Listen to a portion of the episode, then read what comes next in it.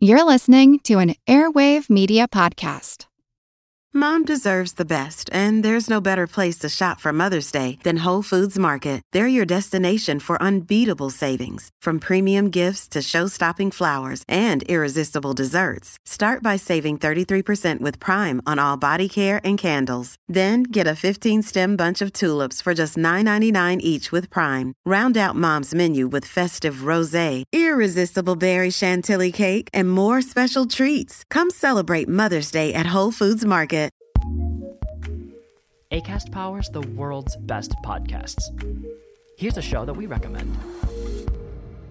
Hi, I'm Anna Faris, and I have this podcast fittingly titled Anna Faris is Unqualified, where each week a different celebrity and I attempt to give relationship and dating advice. Recent co hosts have included Matthew McConaughey, You got somebody you care about, you lost track of them. Go find out. Margaret Cho, Vacation sex is always irresistible. Gwyneth Paltrow, I could make it all about them and not have to focus on my own problems. and Seth Rogen.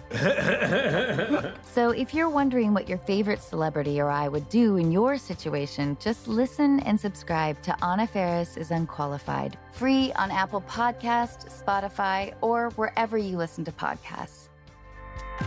ACAST helps creators launch, grow, and monetize their podcasts everywhere. ACAST.com.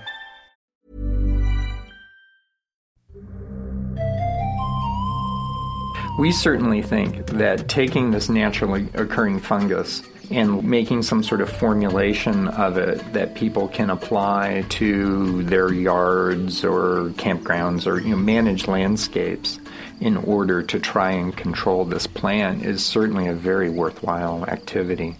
An unexpected discovery may lead to a new way of controlling poison ivy. I'm Jim Metzner, and this is the pulse of the planet. In our very earliest studies, we were just trying to get poison ivy seeds to germinate.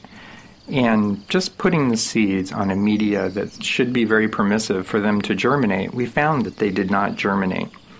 When plant pathologist John Jelesko tried without success to grow poison ivy in his lab, he discovered that a fungus was preventing the seeds from germinating. We're interested in gaining a better understanding of what this fungus is normally doing in the plant but we're also interested in seeing if it can be developed as a means of controlling poison ivy. If a little bit of the fungus naturally growing on the plant is beneficial, it may be, and we know this in other systems, that if you have too much of the fungus, it's now unhealthy, which would cause damage to the plant and have dying poison ivy vines, which most humans would view as being a good thing if they're located in their backyard. One possibility would be to grow the fungus in liquid culture and then put that in some sort of spray formulation that you could just spray on leaves. This is a naturally occurring fungus here in the United States. It's not a introduced species. Pulse of the Planet is made possible in part by Virginia Tech, inventing the future through a hands-on approach to education and research.